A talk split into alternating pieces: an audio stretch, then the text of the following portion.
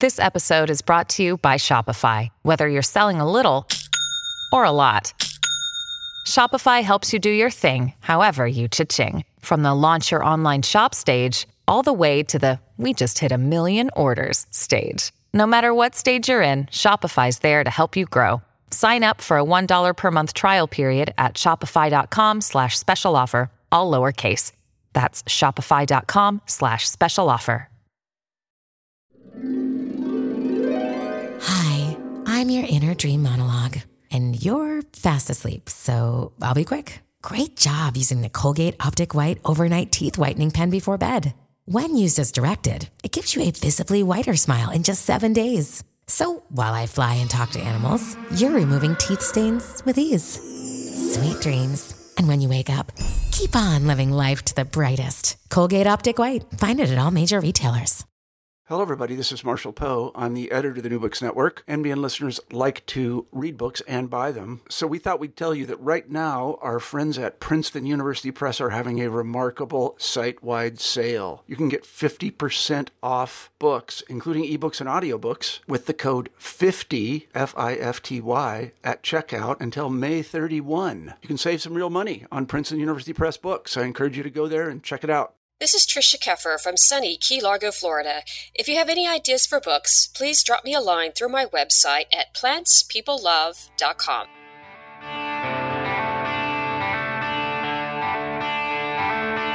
Today's guest is Stefan Al, and his book is Adapting Cities to Sea Level Rise Green and Gray Strategies, published by Island Press in 2018.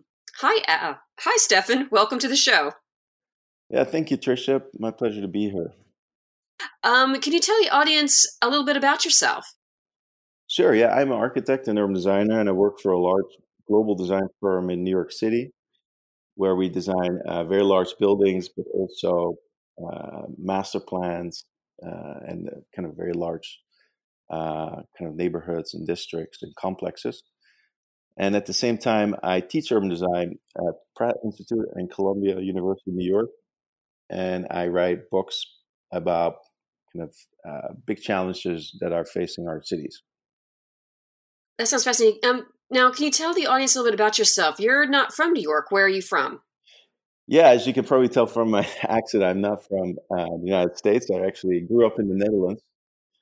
And um, what's interesting about growing up in the Netherlands, and that relates to the book uh, Adapting Cities to Sea Level Rise, is that you grow up with water. It's everywhere. cities are shaped by canals. Uh, there's lots of lakes, rivers. There's the ocean. On top of that, it rains a lot. There are a lot of storms. So you're used to uh, you're, you're used to growing up with water, and uh, it's it's it's it's part of the everyday fabric. You you bike to work, you're going to have to be stopped by a opening bridge that lets through uh, boats that sail through the canal. Uh, I myself was a, as a sea scout, you know, sailing through the, the rivers and the canals and the lake, and you become aware of the very intricate water management system that uh, the country built uh, for the sole reason to survive. There was a big flood that happened in the 50s uh, in which a lot of people died. And ever since, uh, there's been a nationwide uh, strategy to protect against floods. Uh, but I should really say that water management uh, dates back to the 12th century uh, when so called water boards started levying taxes to build dikes even before city governments were formed. And even before city taxes were levied, these organizations, these collectives would uh, collect taxes uh, to build uh, dikes and dunes uh, to protect against uh, against water. So I grew up in that that context, and from there I was interested in studying architecture and city planning, and I, w- I was trained in Delft, where I I, I studied at the University of Technology a very kind of engineering you know, focus to architecture. Uh, and uh, yeah, we would visit uh, the locks and, and, the levees and become very much aware of the technology behind this uh, this system. Now, I didn't do so much with this knowledge uh, up until recently. I became an architect. I, I worked on uh, some very large buildings. Then I became a professor. I, I started studying city planning and urban design. But it wasn't until recently that I became uh, fascinated with this when I moved back to uh, New York City from Hong Kong. And right before I moved back, there was uh, that was in 2013. It was two weeks after Sandy happened, which completely paralyzed uh, the city of New York for several weeks. And when I was there, I was just really surprised by the fact that uh, there was so little planning done to uh, protect against, uh, you know, these extreme weather event, events like like Sandy. And uh, it was out of the surprise that I uh, decided to to write this uh, book. At the same time, I think it fits into this larger trend of a growing awareness of resiliency in, in architecture and urban design. Uh, so right after Sandy in New York, Rebuild by Design happened, and the university I was teaching at at the time, University of Pennsylvania, also had a team that was part of this uh, this effort. Uh, what Rebuild by Design is is a kind of design approach to uh, to water management infrastructure. So instead of building uh, dikes that could potentially uh, damage a community's relationship with the water, it's more of a design approach in which you also involve the, the stakeholders. And this is really an approach that that's the approach I was I sort of grew up with. Uh, it's it's uh, it's an approach that you can see everywhere uh, in the Netherlands. Uh, so I decided to write this book and to feature all the, best projects that have dealt with uh, sea level rise from a kind of design and architecture uh, perspective, so that it wouldn't be just infrastructure, but it would be something that could potentially mm, have a long-lasting impact on the on the city. So, mm, so over a, a period of, of, a few years, uh, I, I, assembled a team of, of researchers, and we looked at the best kind of solutions uh, worldwide, not just from the Netherlands, but also from other places, uh, in, including Asia, uh, from uh, Latin America, um, and from uh, North America.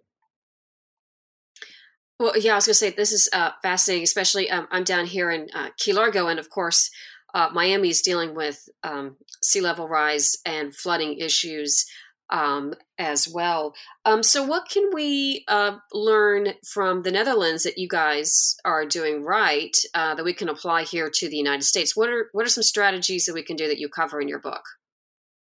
Well, let me start with a big caveat in that the Netherlands is a very unique case. It's a very small country, homogeneous population.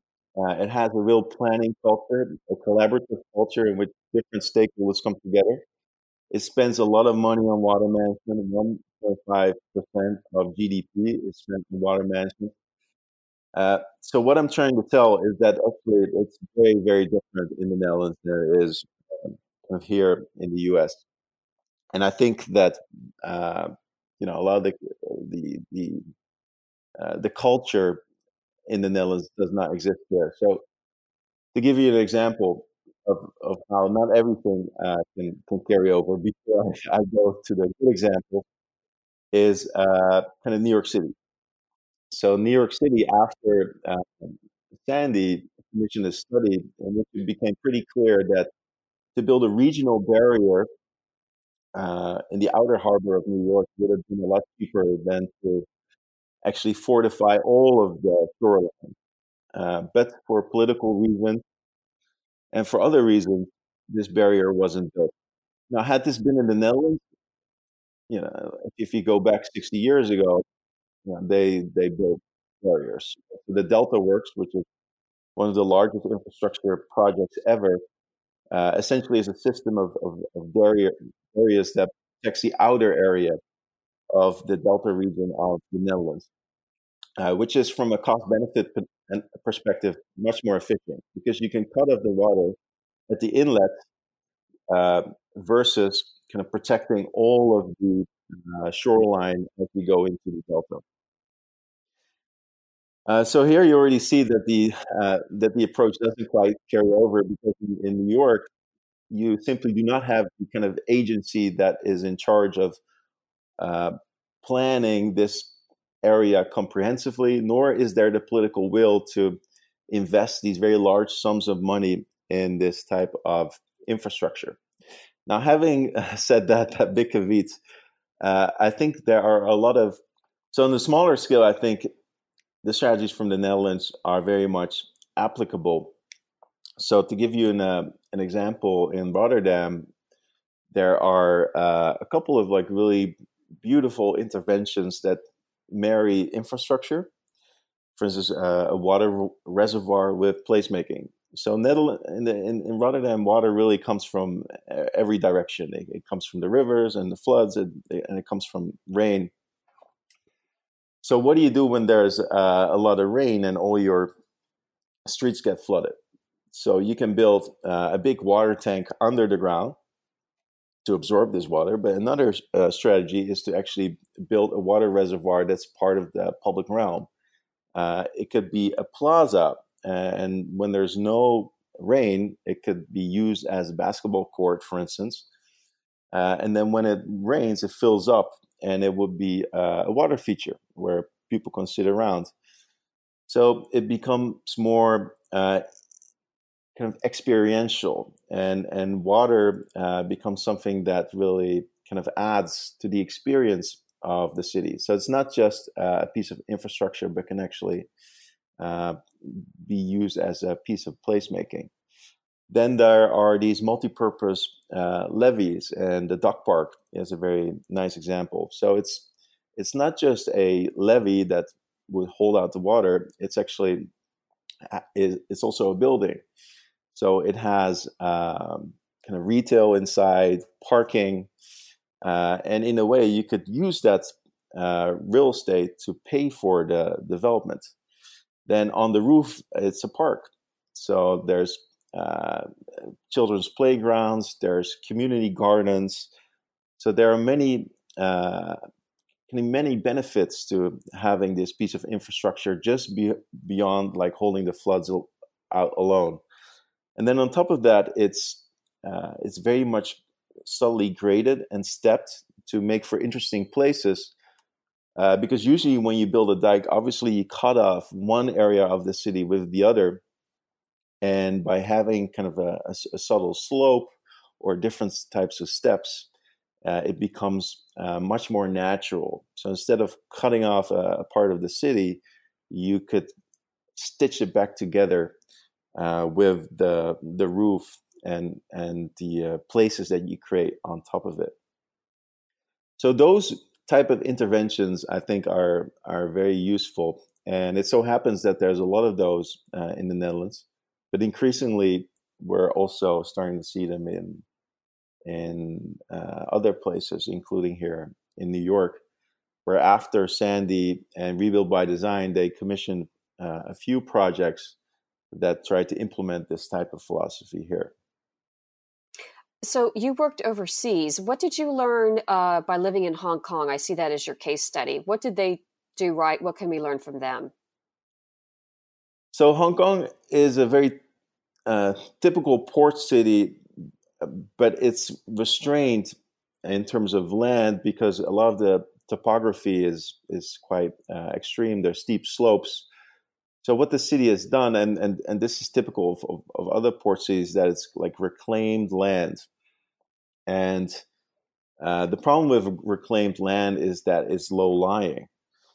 And New York here also has reclaimed land, and uh, you know cities like Rotterdam, many cities uh, have done this. Uh, but all these cities are are now kind of facing this big problem of uh, having to uh, having to protect this land as the sea levels are increasing. so what's what's happening in Hong Kong is that there was a or there is a Harbourfront Commission. I was part of that commission, and already I would say like ten years ago they started thinking about this uh, this topic and see how they can protect uh, their assets. Uh, I wouldn't say that Hong Kong is kind of the, the, the best Asian example out there. I would think that uh, Singapore is actually even um, even better because really in Singapore they they they manage kind of new infrastructure with uh, placemaking and and creating these long lasting assets for the city. So for in a, for instance, the new central business district in Singapore is built around this artificial lake. Uh, the uh, the Singapore uh, Marina, the Marina Bay, and they created this lake for many reasons. First of all, it's an, a very large urban water reservoir. So it collects uh, rainwater that will then be used as a source of uh, fresh water for uh, the people of Singapore. As some of you uh, may know, is, is that the um, uh, Singapore is a very small kind of nation state and it's politically dependent uh, on its neighbors for water and food. Uh, and obviously, it wants to be more independent, uh, and hence it's been really kind of promoting this these sustainability strategies, uh, including you know building vertical farms, but uh, to have more kind of local food supply. But really, water is a big part of that. So it's been building uh, water reservoirs, but not just in, in kind of kind of outlying areas, but even in the most central areas. So uh, the, uh, the, the Singapore uh, Marina Bay area is really the central business district of uh, of Singapore. So it collected this, uh, it created this kind of artificial lake. It built all these uh, office towers and resorts and residential areas around it uh, to make it really into a CBD, and then created kind of these walkways, uh, this these parks. The, the, you've probably seen the Singapore uh, super trees, these very large trees uh, that also kind of collect rainwater uh, and help help cooling. Uh, and on top of that, that is kind of blocked by this kind of barrier that also helps with flood protection. So you see how it's a kind of integrated approach that builds infrastructure, in this case, to control for flooding and storms, to collect water that could serve the city. But at the same time, it's a case of placemaking. You're created this big water asset um, and we all know that real estate is more expensive when you have a view of water and that people naturally like to be uh, around kind of beautiful water areas. Uh, and this has become a real kind of focus point of the uh, city of, uh, of singapore. So it's a real asset. Uh, and i think it's a great example of you know what, what we can do when we marry infrastructure with with placemaking um, and create these hybrid solutions to promote uh, or to kind of make our cities more resilient. Hey, it's Kaley Cuoco for Priceline. Ready to go to your happy place for a happy price? Well, why didn't you say so? Just download the Priceline app right now and save up to 60% on hotels. So, whether it's Cousin Kevin's Kazoo concert in Kansas City, go Kevin, or Becky's Bachelorette Bash in Bermuda, you never have to miss a trip ever again. So, download the Priceline app today. Your savings are waiting Go to your happy place for a happy price. Go to your happy price, Priceline. Yes, I like that. And you know, I'd like to uh, ask that same question about New Orleans. I grew up in the Florida Panhandle, and I've been to New Orleans many times. And um, I saw the effects of Katrina and how our floods and dikes over there uh, failed. Uh, could you talk more about uh, why you included New Orleans um, in this book? Yeah, I think New Orleans was probably the first in the United States to be hit by such a big disaster and have this uh, kind of response. Uh, that was a very kind of typical uh, response of building kind of levees, and it was, um, I think, you know, a very impressive effort in the very short amount of time this was executed by the Army Corps of Engineers. But at the same time, I feel that it's also a, uh, and I, think there were kind of kind of good lessons from New Orleans in in terms of how uh, the city thought of kind of resilience beyond just uh, flood protection, but also um, kind of other other aspects, and, and using this to promote community development and improve equity. But at the same time, I feel that it's somewhat emblematic of a more traditional kind of hard protect approach in which we just use infrastructure to solve for the problem of flooding. And I think sometimes uh, this can really create uh, possibly more harm than good uh, because it can really kind of cut off a community uh, from uh, uh, what is often its livelihood, like the the water and uh, you have these very high dikes, and you can see children behind the dikes kind of wondering what's on the other side of the dike uh, because um, you know there's, there's, simply nothing they can see besides this this wall. So I thought it was important to include, and I um, I think it's a good example because it's uh, at least you know a lot of dikes and barriers were built. On the other hand, uh, if they would have uh, taken more time and if they would have involved kind of the, the local stakeholders, they probably would have come up with a plan that uh, would have been kind of better integrated uh, and, and would have made the city of New Orleans even more resilient. So, yes, I've noticed that, you know, um, including people um, in the process helps them to appreciate um, the work that you're doing for uh, flood and sea level rise management. No? Yeah, exactly. Yeah. So this is a kind of very different approach than than typical, right? Like typically, the Army Army Corps of Engineer would come in, and the engineers would kind of look at the problem, and they would kind of specify. They would run their calculations, and they would specify uh, a dike or a wall with a certain height and thickness and slope, and and the dike will get built. But once you kind of uh, include other stakeholders, uh, you can really have a lot of uh, benefits. First of all, if you, you know, it's it's it's really a complex uh, problem, right? Because you you think about the the problem of climate change in the United States. It's it's not just a problem for city planners or engineers. obviously, it's a it's a problem of the the people who own the land, like the landowners, the individual homeowners. It's a problem for the insurance companies that have to underwrite kind of flood risks and and, and policies.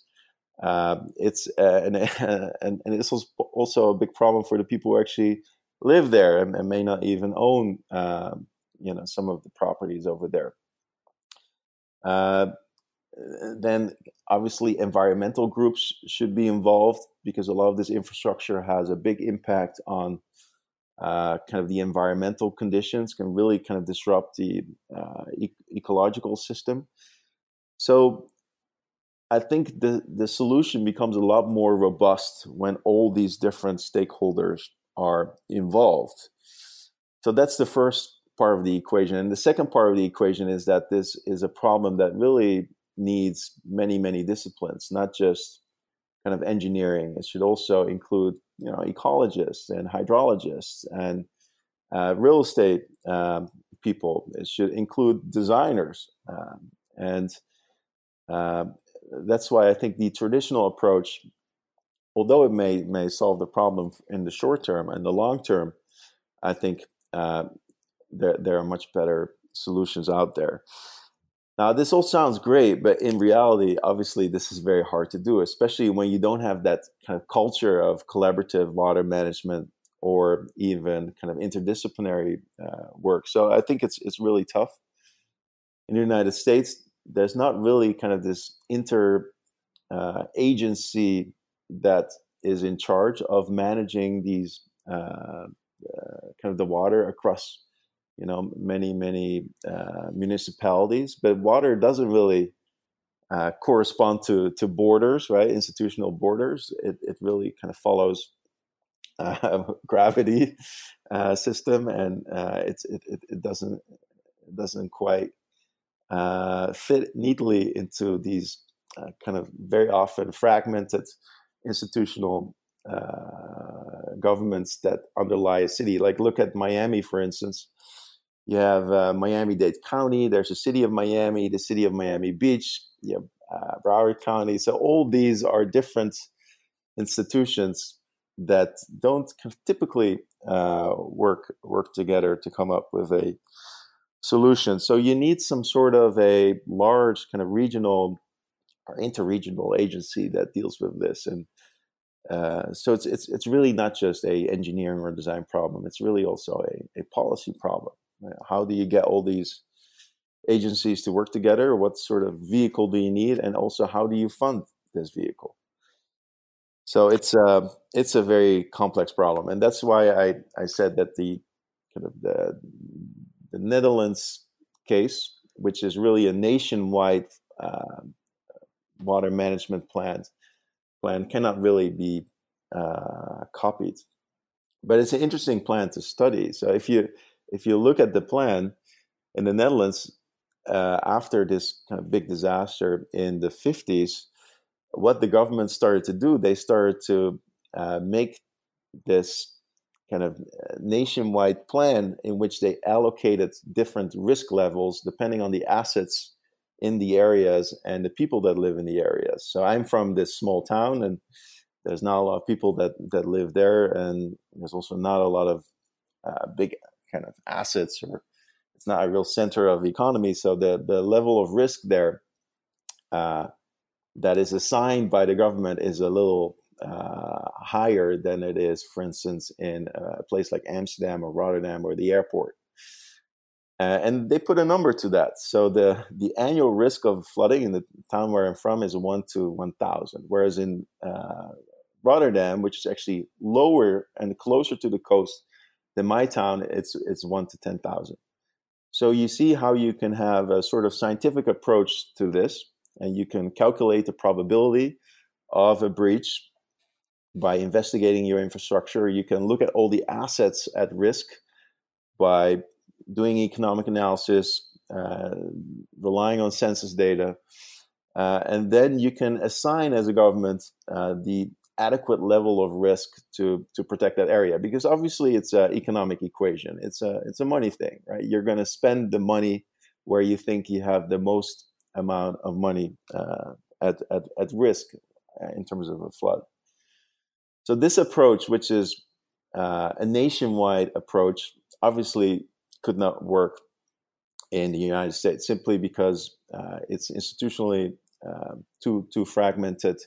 It's very kind of diverse uh, population, and also uh, very different from the Netherlands. There's a lot of people in the United States that do not live near the coast or, or a large water body, right? Whereas in the Netherlands, everyone is affected. So it's much easier to rally people around uh, a big cause like that, and to have this uh, national strategy, whereas in the United States, uh, this this is not the case. Um, yeah, just for our readers who talk about on page twenty one about um, yeah, that's true. The United States is um, when I visit Europe, I'm surprised at how small it is, and I come back to the United States and I go, "Well, this is really huge." Um, and uh, you're talking about you know the different disciplines and how we need to start thinking about you know the old fashioned design charrette or uh, a charrette agency to bring together architects landscape architects you list urban environmental uh, and engineering into one place and a, a, government agency to kind of bring people together to solve these problems because it still affects a lot of people in new york miami and all of our coastal areas mm-hmm. yeah so the, i think the charrette is a good t- good tool it also comes with a risk but yeah the charrette is you know it comes originally from the Beaux Arts and and charrette means uh, cart uh, in in in French, and it refers to the carts that uh, that were driven around the School of Architecture when uh, when students were doing their exam, and when they finished their drawings, they would have to put that in the cart. So it kind of more broadly refers to a very intense period of design. Uh, and and this kind of intensity of design experience can lead to kind of great accomplishments and and this is what uh, kind of the new meaning of charrette is referring um, referring to. It's it's typically half day or day or multi day uh, kind of event in which different uh, different uh, stakeholders come together and and work together on a on a solution.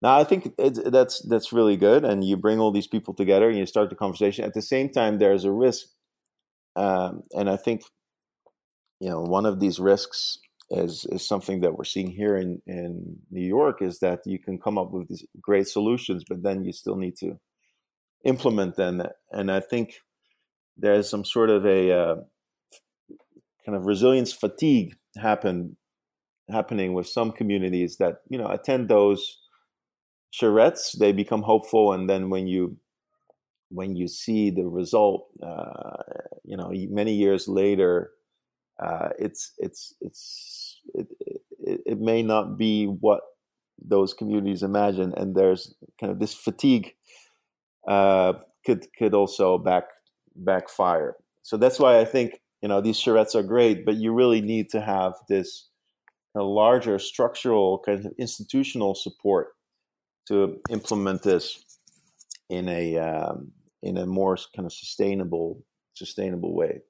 But nevertheless, it's it's very promising, and, it, and it's obviously much better than not doing it at all, and, and just having uh, a bunch of engineers kind of specify the dikes uh, and sit together with some city planners, and ultimately have the mayor or the government uh, decide. Uh, and you know, at least involving the communities will make the people who eventually design these places be aware of the local concerns, integrate some of the local knowledge, see if there's any opportunities to to specify these dikes in such a way that they can can can become more than just infrastructure and actually really transform uh, a city for the better.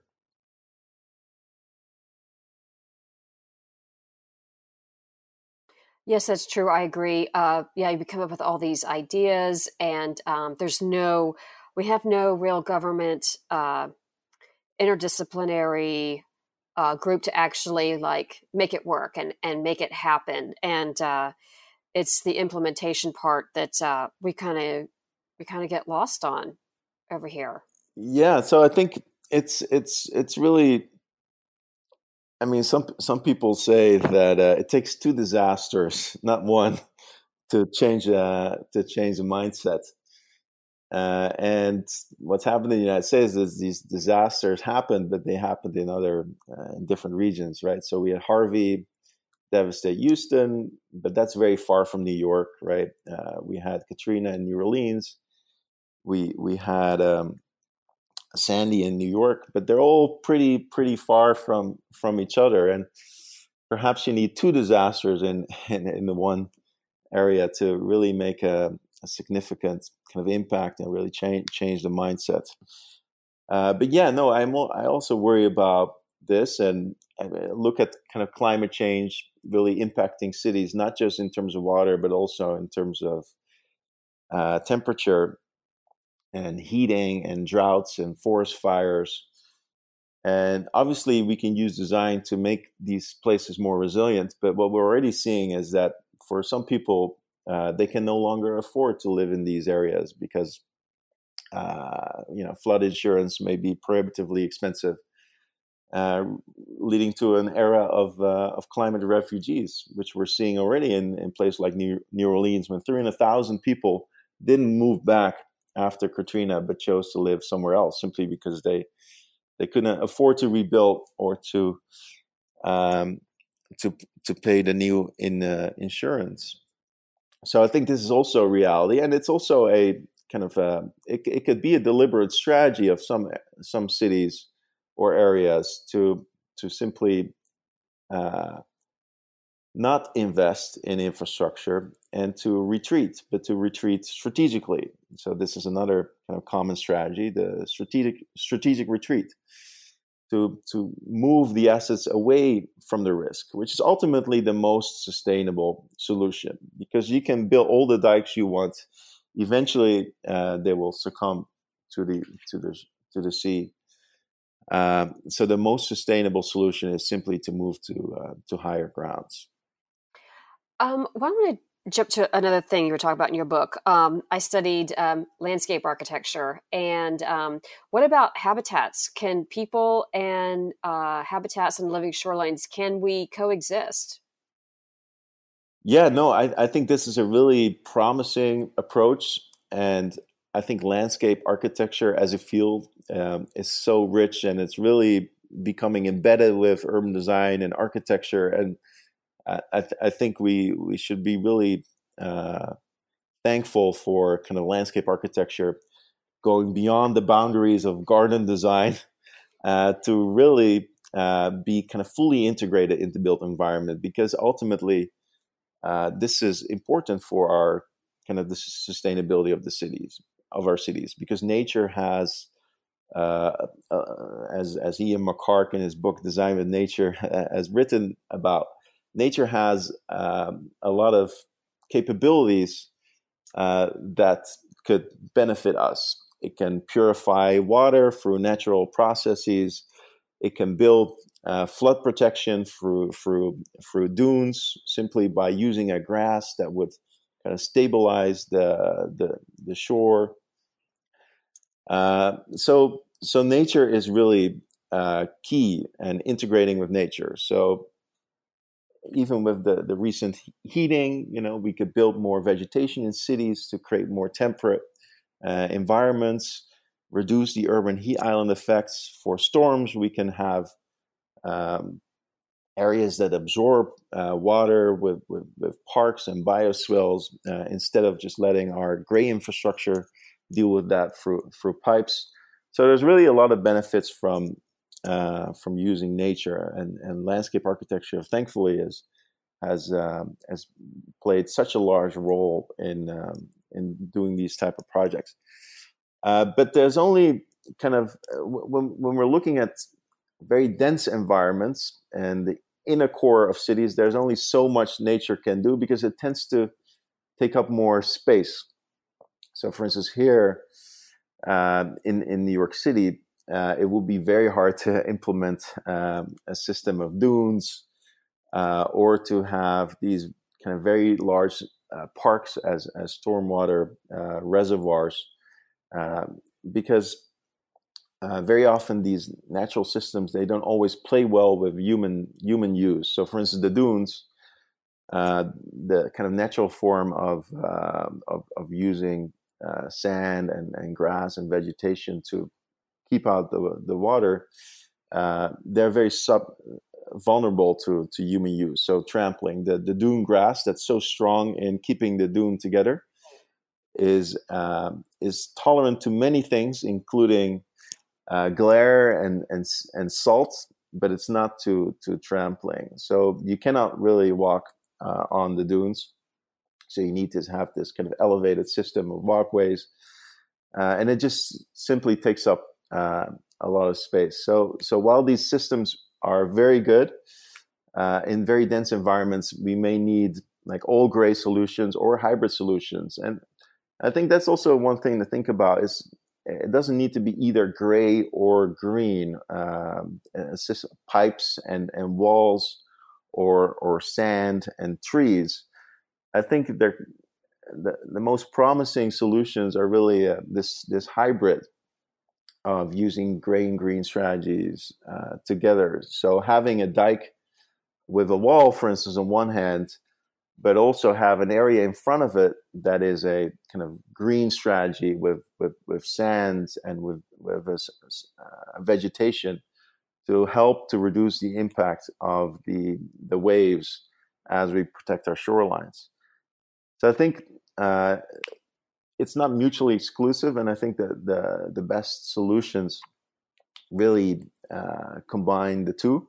But obviously, when there's a possibility, uh, there should be uh, kind of a full use of, of, of green solutions, of natural uh, solutions. Uh, so that's why there's this saying that you know we should we should do green when it's possible, but uh, we should use gray whenever it's necessary. Uh, yeah, for our audience, um, since this is a podcast, I want to tell them that you know, they beautifully designed uh, this book, and I love how you have your strategies, performance, pros, and design goals and and, and cons. Um, can you talk a little bit more about um, some of your hard protect, uh, your different types of strategies that you outline here? You've got a multi-purpose dike, for instance, um, and motorways, and how can even though we have a fragmented system, how can we start uh, like taking some of these design ideas from the charrettes and uh, strategies and really like put together a cohesive plan for somebody to implement in one of our cities? Well, I think the the word you use here, cohesive, is really key uh, because you could protect one area of the shore, uh, but then what that means is that it will simply divert water away to another area. So I think a piecemeal solution doesn't quite work, right? You need to have this kind of regional strategy first, uh, in in which you make sure that uh, you know all the pieces work well together. So I think that's the first step. It's like for uh, kind of a regional approach to this problem, in which uh, kind of the vulnerabilities are mapped out, the key assets are mapped out. You know, what is the key infrastructure that we would need to uh, protect the hospitals, the police centers, the the, uh, the, the medical facilities, the power plants, the the kind of water uh, purification plants, the food supplies. What are all these key uh, facilities? You know, how can we make sure that there are people who live there, and when there's a flood, they can flee on high ground? So we need some sort of interconnected, kind of elevated system, so people can can uh, can be safe when there's there's something. So all of this needs to kind of be looked at at a regional level. But then when you look at uh, local uh, conditions, there's a lot of different approaches. So, like we talked about, we can we can have a, a, green solution for one area when there's a lot of space to you know build a build a dune or to have this kind of uh, park as a as a water reservoir or a living shoreline. But when there's not a lot of space, uh, it could be more of a green gray hybrid solution, or it, be, it could become a, a, green solution. But even the gray solutions, uh, the hard infrastructure solutions, I think uh, there are really good examples of uh, of of, of uh, gray systems that actually uh, kind of benefit the city. So the Vancouver seawall, for instance, which is a, a seawall that kind of meanders around most of uh, Vancouver. It's the longest uh, seawall, but it's also um, a very beautiful walk where people can walk around. There's all these interesting places that occur, uh, benches, viewing points. There's trees. So, so even this kind of hard piece of infrastructure can become an asset that makes the city of Vancouver um, a lot more beautiful. Uh, the multi-purpose levee, right? So we can build a levee, but we can also use it as a building, right? Or we can put a road underneath it. We can put parking uh, inside. We can put retail uh, inside. We can use the roof as a as a park or as as, as gardens, as uh, playgrounds. Uh, or we can use the roof as a uh, as a road uh, or bike lanes or or it's it and, and very often the the roofs of levees uh, become this kind of interconnected uh, system uh, that can help people flee in case of a, of a flood. So even the gray solutions, when properly designed and when when looking at the kind of local opportunities that exist to either uh, you know create great places or to um, team it up with kind of real estate in order to kind of cross subsidize the infrastructure uh, even these gray solutions can become real assets to the city, like we we see in uh, in places like Vancouver, but also Rotterdam, which has a lot of the multi-purpose levees, like the the Dakpark we talked about earlier. Yeah, and um, you've got so many uh, great ideas. I, I really uh, appreciate the time and energy and effort that you put into all this research um, and how you brought it all together. Um, so, uh, Stefan, I know we've we've taken up a lot of your time today, and and I, I really appreciate you you being here and talking about all this. Um, can you tell our audience uh, what exciting projects are you working on now? Yeah, so we're we're working um, at the office at a lot of large, big scale projects uh, all over the world, in, including uh, New York. But I've been working on a, a few projects in Asia, uh, including a very large uh, tech district for a major uh, technology client that's uh, that's around a kind of shore. So resilience is a big component of it, but also other aspects like new uh, forms of mobility, automated vehicles. And so we're spending a lot of time in the office also thinking about new new forms of mobility and how they may impact cities.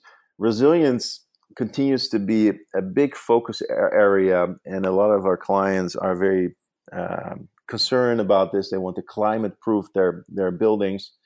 Here in New York, obviously, uh, with the recent passing of the new kind of uh, building energy uh, laws, we're going to see the most stringent kind of uh, building energy codes in the in the world, and a lot of the buildings will have to be adapted to uh, to conform to these codes. And, and obviously, this is a very good thing for the uh, the environment. Less energy will, will have to be used for heating and cooling our buildings, and all of this will will be good. But it's also a big uh, big challenge ahead. And if you think about the recent heat wave in Europe, for instance, and, uh, even in the Netherlands, it's not that that hot, but you get kind of Las Vegas or Dubai-like temperatures. Uh, with this new kind of clim- climatic shift in a, in a city like London, which suddenly has the, uh, or maybe 10, 20, 30 years from now, will have the climate of a uh, kind of southern European city like Barcelona we really need to think about resilience uh, from also the energy and the uh, kind of building envelope side. So, how can we create buildings now that may also be kind of environmentally useful and, and, and have a life 30 years from now when there may be a completely different climate climatic uh, situation so so these are all very big challenges that we are we are facing. Uh, and uh, yeah, I think for for the designers and the city planners out there and the landscape architects, uh, kind of resilience is is really becoming part of kind of the everyday uh, work life, and it's becoming something that we have to think about uh, every every time we sit down and we we design something. You know actually i'm going to sneak in another question that i just had. So uh, in your teaching classes how are you preparing your students uh, to take on these challenges when they go out into the real world to all these firms? Yeah i think there's three things really that i i try to um, teach and and they're all quite different from the traditional design approach. And and uh, the first is about dealing with uncertainty. You know we the the future is really increasingly a moving target. We don't really know how much uh, kind of sea level rise we're going to get 10 20 30 years from now. But however the the projects that we build for hopefully they're going to have a shelf life of, of, of 30 years or at least more uh, so this kind of uncertainty is is is something that is uh, something that we can actually design for right? So we can design uh, a plaza for multiple uh, scenarios, multiple levels uh, of sea level rise, uh, for instance. Um, so it's, it's it's it's not coming up with a single solution, but it's it's it's coming up with kind of uh, a solution that could uh, perform well in different types of scenarios. So it's designing around these different types of scenarios instead of this kind of single future. That's the first. And the second is the kind of interdisciplinary approach. So, what's nice about a field like urban design and also architecture that you're always forced to work with other disciplines like uh, engineers, etc. But with climate being uh, a larger kind of pressure on uh, our designs, this is only increasingly so. So a lot of the knowledge we simply don't have uh, when it comes to protecting our, our shorelines. Uh, as a traditional architect or urban designer, uh, we may not know everything about uh, kind of uh, water water management, but when you're dealing with a problem uh, that's about water, then the water should come first. So it's really this interdisciplinary approach um, and reaching out to other uh, types of uh, consultants and uh, hydrologists and uh, and water management uh, specialists, in which we can create kind of new interdisciplinary solutions.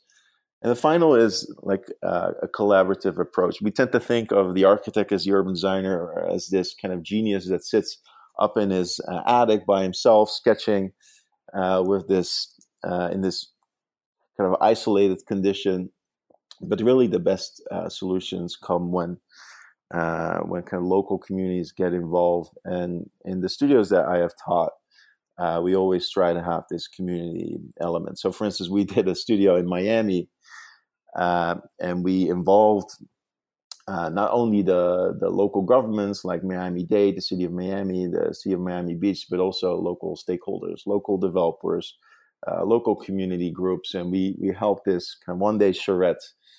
And I think the students really benefited from getting their perspective, and it completely informed and changed um, a lot of their initial assumptions. And at the end of the day, it made their projects a lot more robust.